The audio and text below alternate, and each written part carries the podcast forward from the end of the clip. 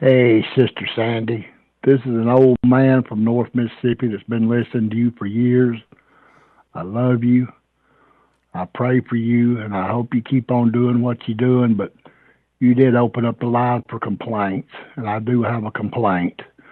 The complaint I have is that I don't get to listen to you every morning like I used to, and that is a selfish complaint. I love you. Keep up the good work. Thank you, sister. All right, Sandy Rios with you on Sandy Rios 24/7. That was the sweetest complaint I ever got. And so I want to thank you.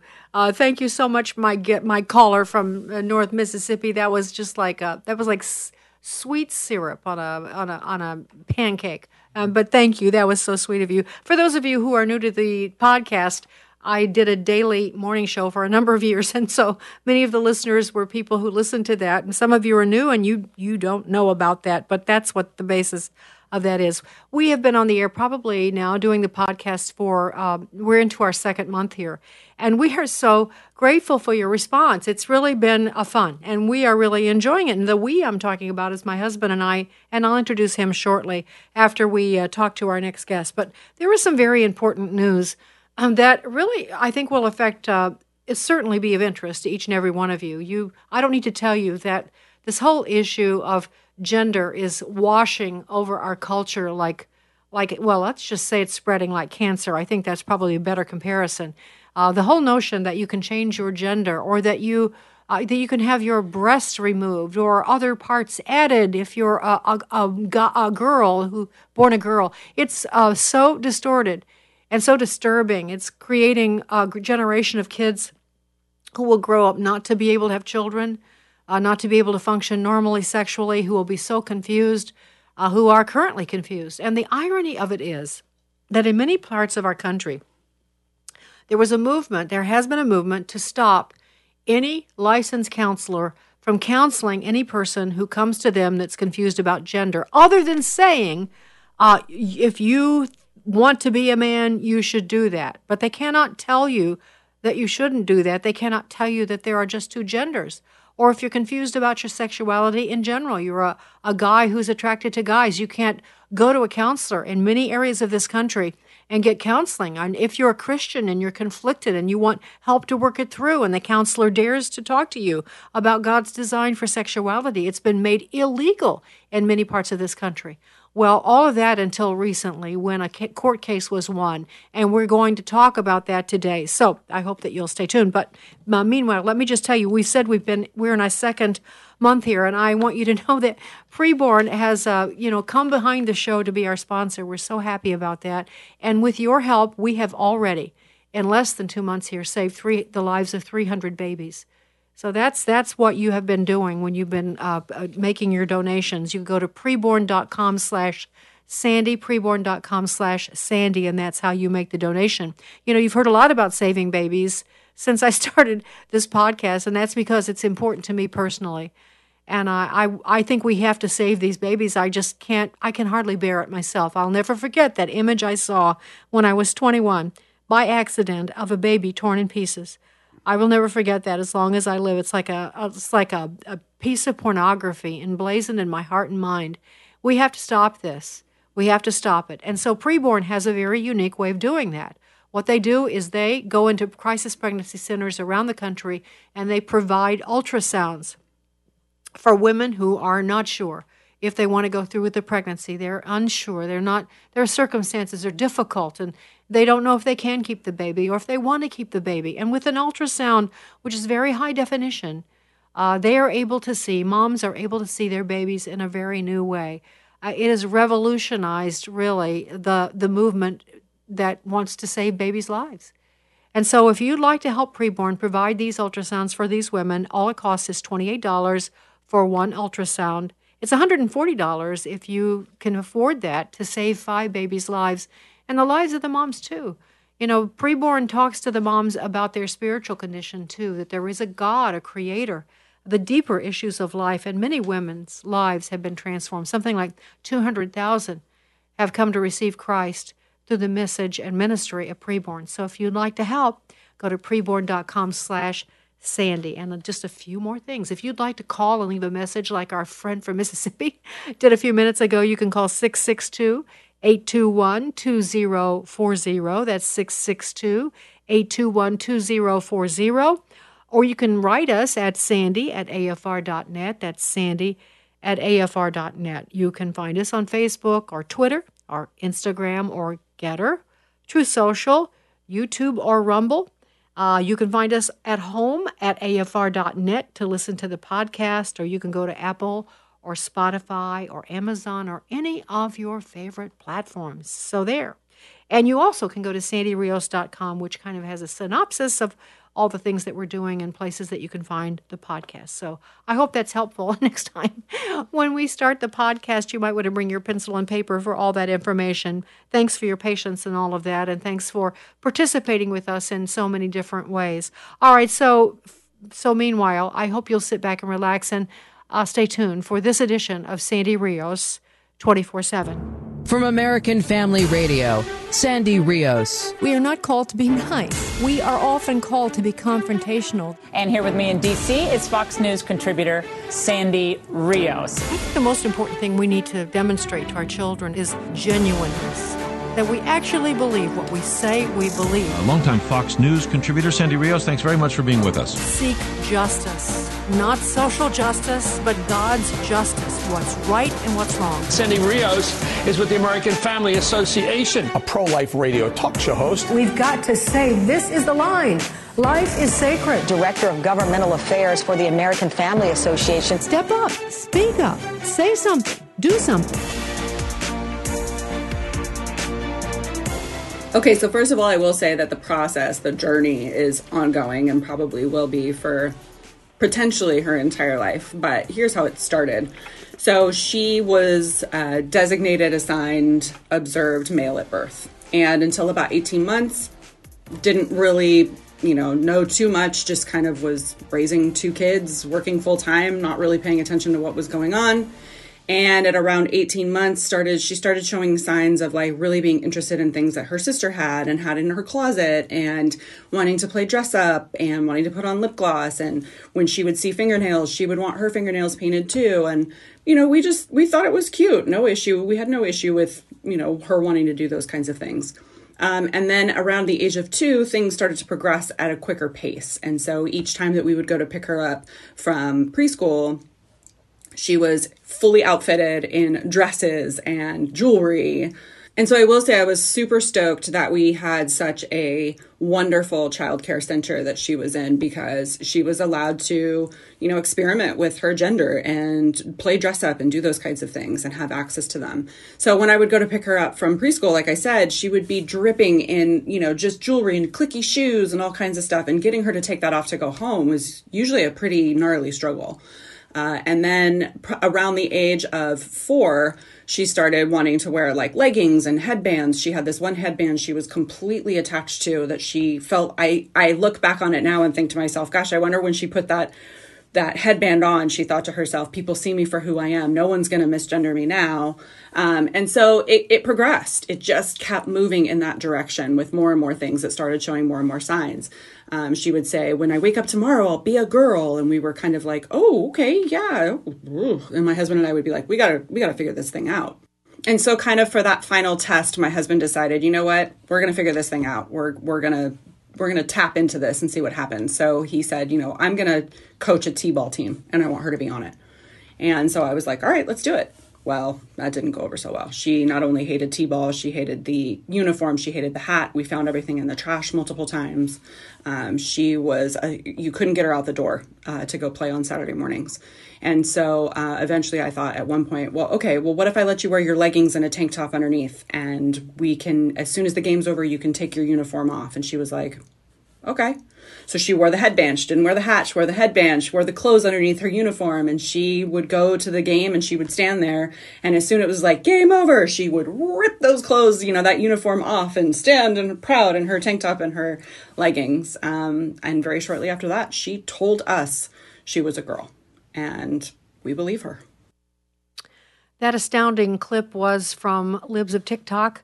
A mother excited about her son dressing up like a girl, excited that the school, the preschool where he, she is attending, is allowing him to explore his gender, excited that he has now declared to them that he is a girl. What kind of future does that child have? And yet that child in that story, the son of that woman who just shared with us, is a representative of thousands, if not, well, hundreds of thousands of young people who are being poured into a pot of confusion. And now here's the part of the story we want to talk about today.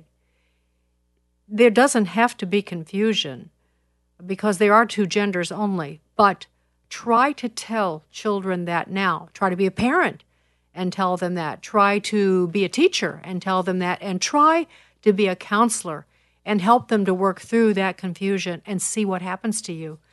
For many people that I know in that business, they have been, they've lost their licenses, they've lost their reputation because they tried to counsel confused kids, like the little boy described by this horrific mother, neglectful. And so joining me this morning is someone who knows a lot about this and has spent a lot of time in the court system actually fighting on behalf of those people who would take the risk, be willing to counsel kids that there are only two genders and to help them to see clearly how what God has made them to be. His name is Matt Staver. He is the founder and chairman of Liberty Counsel. Matt, thanks for joining us. Thank you, Sandy. It's good to be with you. Well, it's great to talk to you, Matt. I want to give you a fuller introduction. You have a very long bio. You've done so many incredible things, and you and I have fought a lot of battles in this country together through the years, but Liberty Counsel has just done astounding work, and I think one of the things that people could identify you with is your defense of the military, who have Navy SEALs case where they were being forced to take the vaccination and all the harm that came from that. You took that on and had some great victories, and we'll talk about that on a different day. But you have argued, I think, at least three major cases in the Supreme Court, haven't you? Yes, that's right. And most recently argued a case in 2022. We got a 9-0 decision involving a flag in the city of Boston, and that case also was used to overturn a 51-year-old terrible precedent called Lemon v. Kurtzman. So it is a new day for religious freedom, for religious symbols, displays, and other kinds of religious expression as a result of that case. You know, Matt, honestly, you are the bright spot among so many dreary headlines, because I think people are hearing there are so many losses, too many to recount, too many people being persecuted, too many people, being thrown in jail, losing their jobs, canceled, doxed, fill in the blank. Certainly in the legal world, I'm sure a lot of your acquaintances have probably suffered a great deal for the work that they've done, and you are really providing a bright spot of a lot of victories. What do you say? What do you attribute that to? I mean, why do you think that you've had so many victories?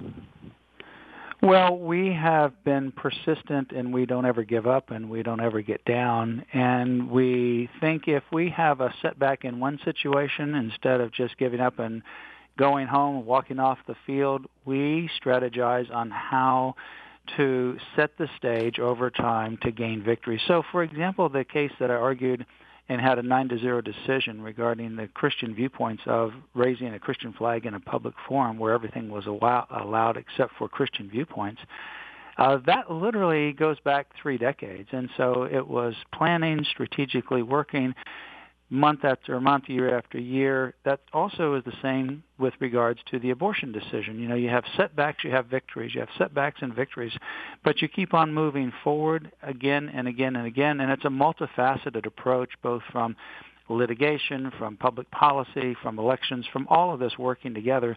And then it all comes together in 2022, strengthening free speech, strengthening the free exercise clause, overturning this terrible Lemon test that goes back to 1971 that perverted the Establishment Clause, overturning Roe v. Wade. That was generations in the making, but it'll have generational impact. So we are very aggressive in what we do. We don't ever give up. And if we have a setback, we just look at the landscape and figure out how we can do something different, better, and continue to press forward. And, for example, the counseling issue that you're talking about is one of those situations. In fact, we filed the very first challenge to a counseling ban in California in 2012. Should have been a very clear case. We should have won that at the Court of Appeals, but the Ninth Circuit went the other way. Then we filed another one at the Second Circuit. The Second Circuit out of New Jersey, again, went the other way, but for a different reason.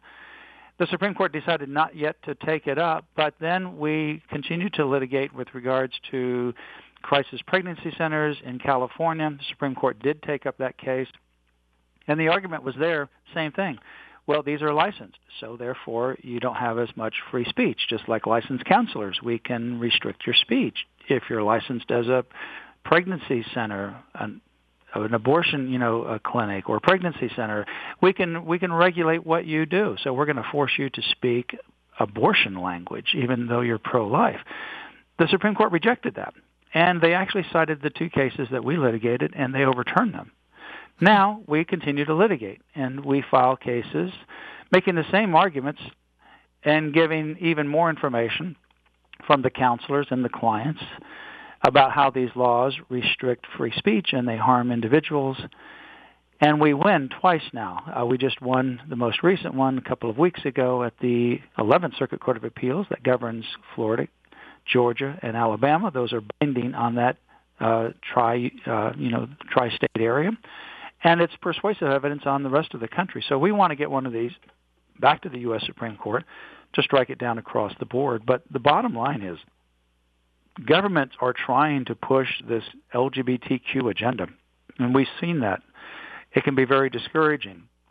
And this lady that you had as the interview that was on Libs of TikTok, that's the kind of propaganda that's out there. This mother and this father, they're going to regret those decisions to push this little child or even allow this little child to go down this confused state, because there's going to come a time when that child ultimately grows out of that. In fact, 85% of all children who are gender confused, like this child, for example, they grow out of that without any counseling whatsoever. So they become very content with how they were born, male or female. Now, you take that little boy, and you start putting that boy down this route, and you dress him like a girl, and you give that boy pronouns like a girl, and then change the name to a girl name, and then you start giving that little boy puberty blockers that permanently sterilize that boy, cause other physiological and emotional problems. Then you give cross-sex hormones. In this case, you give estrogen, and then you start doing surgical intervention, and then guess what? Then that boy ultimately, like Chloe, like so many others, they realize this was not the panacea. They have done now irreversible harm to their body, and they feel trapped. And so more and more of those stories of people who have been victimized by this LGBTQ agenda are coming out globally. And so, for example, in Missouri, a woman by the name of Jamie Reed, she describes herself as married to a, quote, trans man. She calls herself queer. She says that she is politically left of Bernie Sanders, and so because of her views, she joined a gender clinic to think that she was helping children. After 4 years, she realized she was harming children. She's now become a whistleblower and reported to the Attorney General of Missouri and the governor. And now there's a multi-agency investigation into this gender clinic in Missouri for giving puberty blockers, cross-sex hormones, and this mutilating surgery. She says it breaks her heart when a girl comes in a couple months after surgery, having done a double mastectomy, and they're only 14 years of age or so. They're adolescents, teens. And they come back, and now they regret what they did to their bodies, but what they've done is now irreversible. Those kinds of stories, Sandy, are happening globally, happening in Great Britain at the Tavistock clinic. That is being shut down, happening now in 8 states, most recently South Dakota and Florida, where those states are banning puberty blockers, cross-sex hormones, and these mutilating surgeries for minors. Mm. You know, this is not, it's new that people know more about this, and certainly it has accelerated. But this has been building for years, as you well know. You said your first case was in 2012. I think back to, Matt, you remember the story, I think it was PBS who did a long documentary on a doctor in Canada who treated identical, or twins, they weren't identical, one was a, yes, they were identical, they were both boys, and one was, his penis was cut off accidentally during a circumcision, and so the doctor, a different doctor advised that he just be raised as a girl, that was the only, and that it wouldn't make any difference. So the doctor, the psychiatrist who took charge, they gave, this was the first case I know about it, they gave hormones, and there's a whole documentary about it, and no matter what happened, even though it happened as a baby and they raised him as a girl, he grew up to be so conflicted and just, and he finally ended up, when he found out what had happened to him, he went back to being a boy.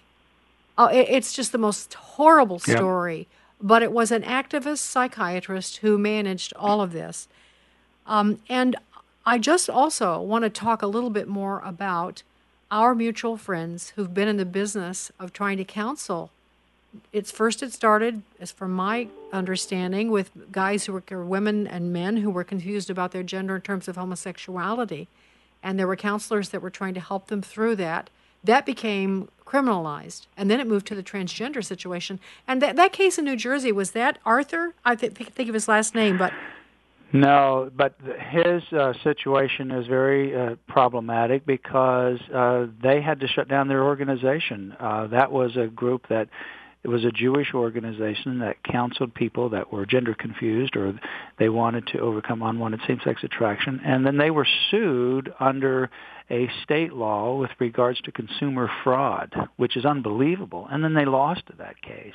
And it was so financially expensive that they literally shut down their organization. We actually represented Dr. Tara King, and actually we're getting ready to file another lawsuit in New Jersey on behalf of counselors in New Jersey against the law, because it's still in existence there, that says you cannot, I mean, here's the best way to understand this from a counseling standpoint. Counselors are like a GPS. When you get in your car, your GPS doesn't tell you where to go. You tell the GPS where you want to go, and you can choose whether you want to go into interstates or rural areas or toll roads or not. The GPS then tries to navigate the traffic, whether it's heavy traffic, toll roads, whatever, to get you to the destination, and that's the only job of the GPS. Now, imagine getting in your car, and every time you program in a particular address, it always sends you to a opposite 180 degrees. It'll never take you to that address.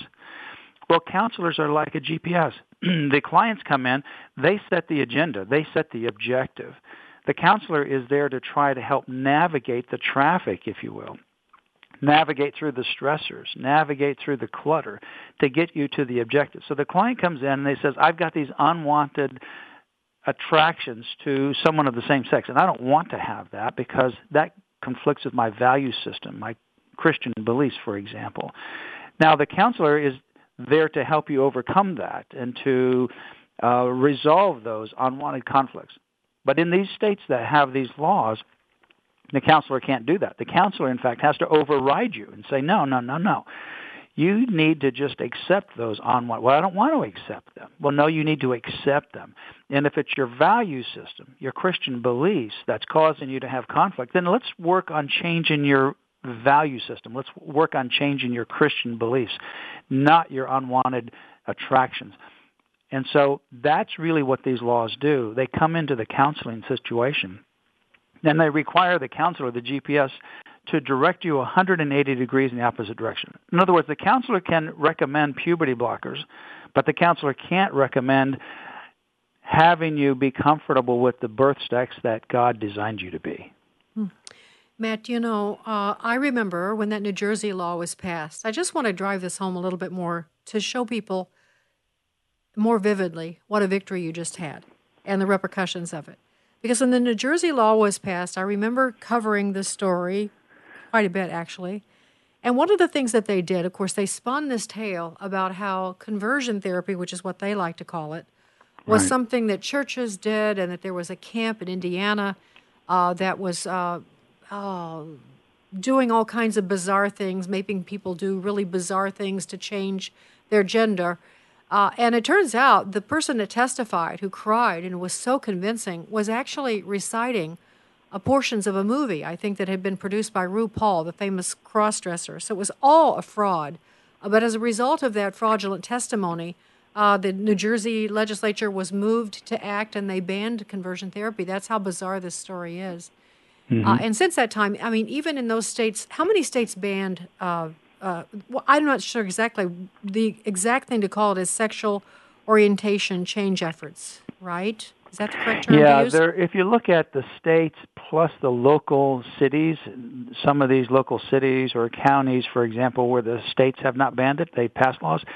Cumulatively, there's about 80 of these laws still in existence. We knocked down about 20 some of those laws just with this one case. There's about 80 of them left. That includes about 20-some states, and then the rest of those are local individual counties or cities. And that includes, I mean, that applies to pastors too, doesn't it? Or pastoral counseling or Christian counseling? It could, if it certainly applies to anyone who's licensed. So if you are on the staff and you're a licensed counselor, but you're a pastoral counselor, yes, it does apply to you. And it applies to Christian counseling organizations and ministries that have licensed counselors. They have tried to, and what their agenda is, go beyond minors and go beyond licensed counselors. So they started off with what they considered the lower-hanging fruit, licensed counselors counseling minors. And then they want to go beyond that to anyone, whether you're under 18 or over 18, and then whether you have a license or not. Because in their world, they think, or their argument is, well, it's harmful to have this kind of counseling. And if it's harmful for someone under 18, it's going to be harmful for somebody over 18. If it's harmful for somebody who's a professional licensed counselor, then it's harmful to have that by someone who's not a professional licensed counselor. So you see where they're ultimately going, which means that they would get to the pastors who are not licensed as counselors, but they obviously give counsel to the individuals that come to them for counsel. Now, can you go back to this case that you just won? You were able to strike down, the court did, a Tampa counseling ban. Can you kind of flesh that out just a little bit, and what the implications now are of this, and what kind of foundation that gives to other states and other localities? Well, in this particular case, Tampa passed one, several other cities. We had a separate case that we won at the Court of Appeals as well, involving Boca Raton, Florida, and Palm Beach County, Florida. But they're all basically the same. I mean, there's very little differences in any of these laws. They patterned them after the one in California that began in 2012. So Tampa had this law, and it says that you can't, and they use the word conversion therapy. There is no such term used by counselors. Reparative therapy, conversion therapy, those are not counseling terms. Those are politically motivated terms, and they are used to conjure up in people's mind that something more than just talk is going on in the counseling room. Maybe they're using electrodes. Maybe they're shocking somebody. Maybe they're tying them up, with leather, and they're giving electrodes as they're shocking them, or they're burning them with cigarettes, or they're striking them with rubber bands. That's what they're trying to conjure up in your mind. No, what actually happens in a counseling room is someone comes in. They have obviously something stressing them. And what do? They talk, and the counselor listens. And the counselor is like a GPS trying to find out what is going on, what's causing the stress, what's the value system, where does this person want to go with this counseling, and they try to help them get there. So in this particular case, the judge struck down the law, and he specifically said that this mythical idea of conversion therapy is just that. It's a politically motivated term, and it has no real use within the counseling world. And the issue was not only that, but also it violates free speech. And that's what the Court of Appeals ultimately concluded. It violates the First Amendment because it allows individuals to promote someone to go in a certain direction. So a counselor can recommend puberty blockers, recommend cross-sex hormones, recommend mutilating surgeries, mastectomies, phallopectomies, whatever, can recommend that, oh, well, you just choose whatever gender you want to. You could be a boy or a girl. You could be a combination of both. You could be neither. Who knows? You can be whatever. Counselors are able to do that. But a counselor cannot, even when the client wishes, help that client be comfortable with the birth sex that they were born with. A counselor cannot recommend against puberty blockers, cannot recommend against cross-sex hormones, cannot recommend against mutilating surgeries, cannot recommend, for example, that a girl not amputate her healthy breast. If you do, then that would ultimately be considered a violation of this law, and it would be subjecting that counselor to penalties and loss of their license. So that's what's at issue. So these Christian counselors, I mean, imagine this from a Christian counselor standpoint. And some of these Christian counselors, by the way, that we know, one of them, for example, not in our Tampa case, but another case, was sexually molested as a young boy and had same-sex attractions as a result of that. That's not uncommon for that to happen. And then had good Christian counseling and was able to overcome that, then went on to school, became a licensed counselor, and is now able to not only professionally but also personally help people. So you're sitting there and someone comes in, they're distraught. And like, for example, one of our young clients, David, when he was 5 years old, a 16-year-old neighbor sexually molested him, raped him. And as a result of that, he began to develop this idea that he wasn't a male because his maleness was just, abused by this boy. He then had all this confusion. He came to his parents and he told them. And they were able to find a licensed counselor, and he was able to resolve those feelings. He was thinking of committing suicide, ending it all. But because of counseling, he was able to get life-saving treatment and counsel. So that's what you did in Tampa and in Boca Raton, and that's what is going to be a precursor for people fighting this battle all over the country, Matt. So, I mean, what an incredible contribution. One last question for you.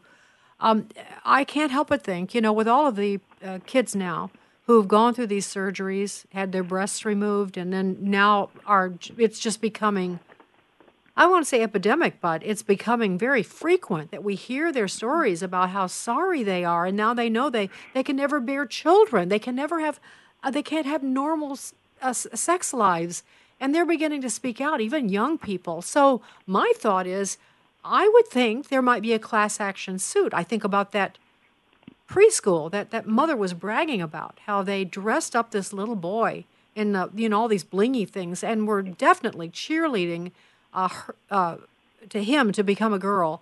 I wonder if that child will grow up and remember that, and would that not bring the danger of some sort of a class action lawsuit against people who have persuaded you or even performed those surgeries on you? What are your thoughts about that? Oh, absolutely. I think that there are going to be individual suits, class action lawsuits.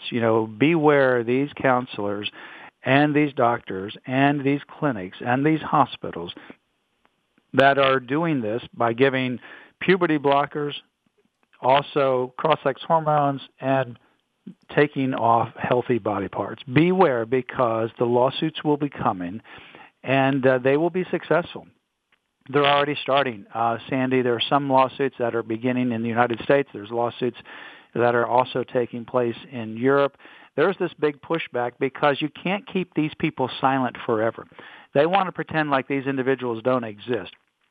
But individuals like Chloe and so many others, they're coming forth and they're saying, look, I was duped. I was harmed. The science shows that our brains are not fully developed until about age 22 to 25. That's, when they're making these life-changing decisions, they're well before their brain is fully developed. They have no idea of the consequences. And unfortunately, when they realize the consequences, or unfortunately, when they just naturally grow out, or, for some of these people, they have an encounter with Jesus Christ, and they become very comfortable with who they are. And now they realize, oh, my goodness, I'll never be able to nurse. I'll never be able to have children because of these puberty blockers. I won't be able to, restore my body the way it was because I've mutilated it through surgery. Those individuals are having regret. Those stories are coming out more and more. And what you're going to find is a crescendoing of people filing lawsuits against these doctors.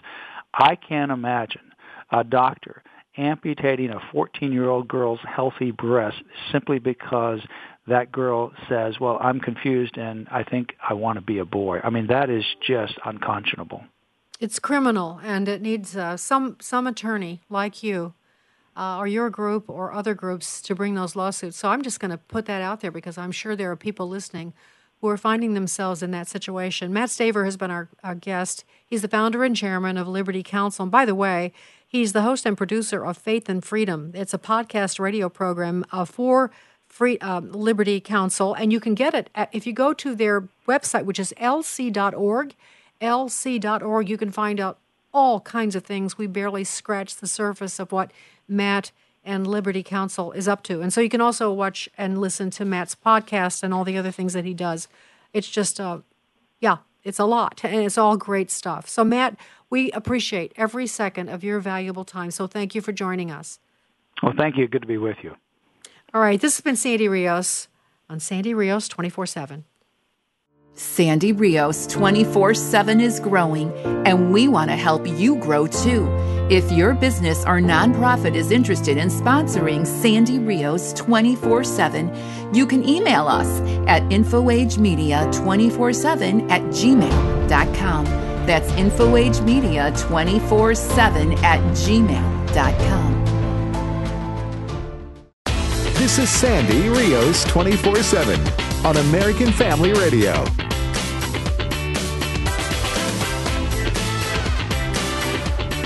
Well, Matt Staver joined us just a few minutes ago. He's a remarkable man. I mean, when you read his bio, he has done so many things. It makes me tired to read it, and it makes me understand why I have such great respect for him.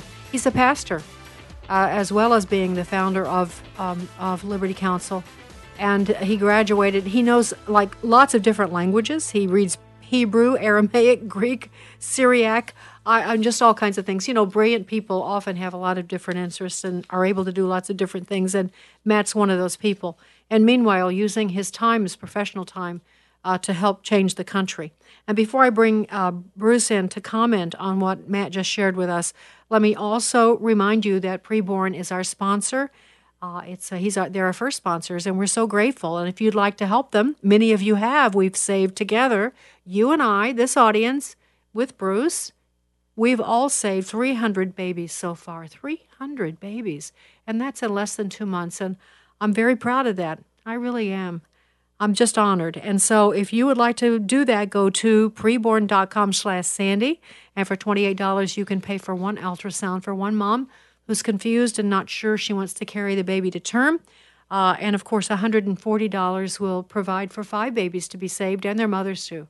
And so saved from regret, saved from remorse, and all of the things that come along with abortion. Preborn.com/Sandy. My husband, Bruce, sitting next to me, has been sitting here listening to Matt. So, Bruce, is this... Do you ever remember hearing anything about this whole business of transgenderism, or when you were before you became a Christian? Were you paying attention to that? No, I do not remember that, and it actually shocks me how much we are talking about it now. I probably listened to that woman that we started the show with speaking about her son/daughter probably 4 or 5 times now, and every time I listen to it, I get so many mixed emotions. I mean, I get anger because it seems like the mom is saying, you know, I love my child care facility so much that I don't mind what goes on there, and I don't mind the influence they're having over my child. I'm grateful. She just did not mind. She's grateful that she had she's sending her child to a place that'll let her boy dress up like a girl and wear blingy heels. Yeah. And then that she is unwilling to take the steps to try to unwind this. I know, but then I also try to feel some grace for her, because I have to tell you, I don't wish that situation on any parent. I our parents would have probably just bopped you in the head and said, as a kid, straighten up. Yeah. You're a boy or you're a girl. Yeah. Now, you're born a boy, so go out and play with boys and play cowboys and Indians and G.I. Joe and whatever. And you're a girl, go play with Barbie and, dress up nice, but not be crossing back and forth. You know, the thing that struck me about that, Bruce, is I think she quite clearly indicates that she said this started at 2 years or 18 months? Yes. Come on.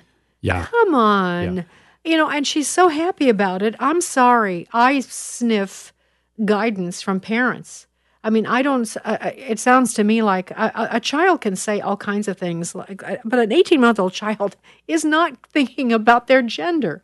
I don't think an 18-month, prove me wrong, I don't know. An 18-year-old baby in diapers still is thinking about whether they're a boy or a girl, not unless you tell them. They're not even aware. Yeah, 18 months is, I mean, do any of us remember being 18 months old? I'm sure we don't. So how can you tell me that how a child is supposedly acting at 18 months then translates to, we have to set the course for this child for the rest of their life off their feelings at 18 months. Yes, and with this surgery and all of that, and encourage it. Now, it wasn't it interesting that she mentions that her husband said, we have to deal with this, and he tried to start the little boy on a t-ball team, I think it was. Yes. So that was a hint to me that the dad was not necessarily down with this and trying to do something. I think that's a case, I'm judging here, yes I am. I think it's a case of a mother who's very eager to be cool among her peers and trendy. Remember, she kept saying, we'd have a problem with it. We don't have any problem with that, with him wanting to be a girl. That we were fine with that.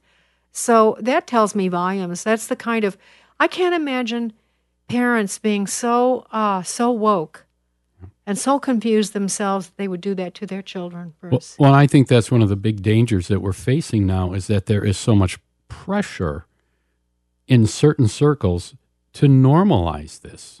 I mean, there isn't a single thing about this to me that's normal.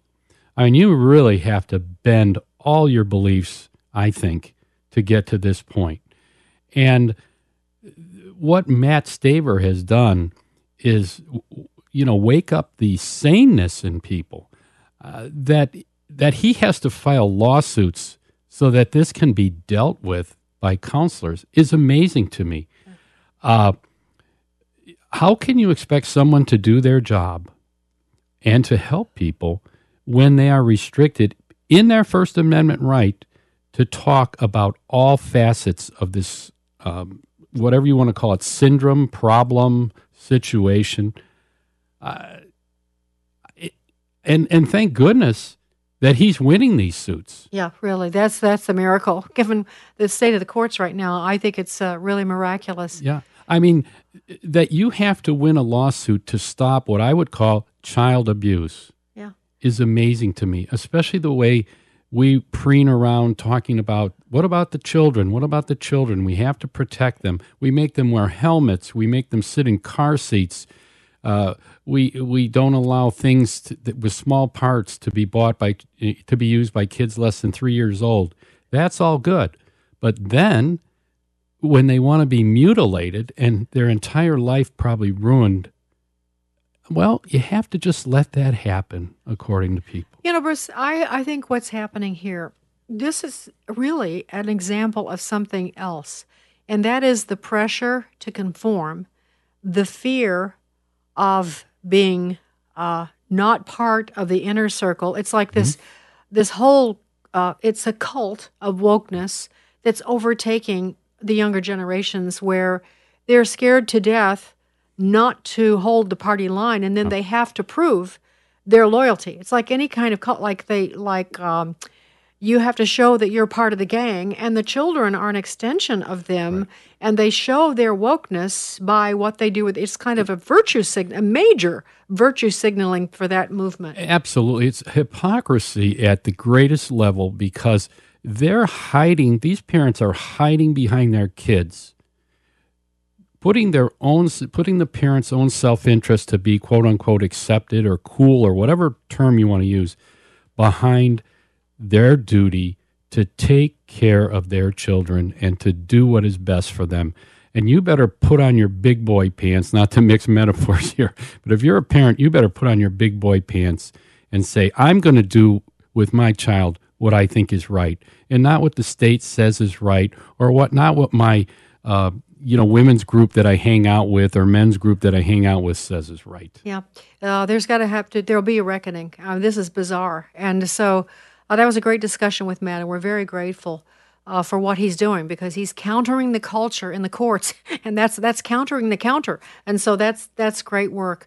Well, we really appreciate you listening to this. You can find us on Facebook, Twitter, Instagram, Getter, Truth Social, YouTube, or Rumble. Or you can call us at 662-821-2040 if you have a comment or a question about anything that we've talked about. Or you can email us at sandy@afr.net, or you can go to sandyrios.com, and then there's more. But wait, there's more. You can go to Apple, Spotify, or Amazon. You can listen to the podcast at our homepage, which is afr.net. Meanwhile, we hope you enjoyed today's version of Sandy Rios 24/7.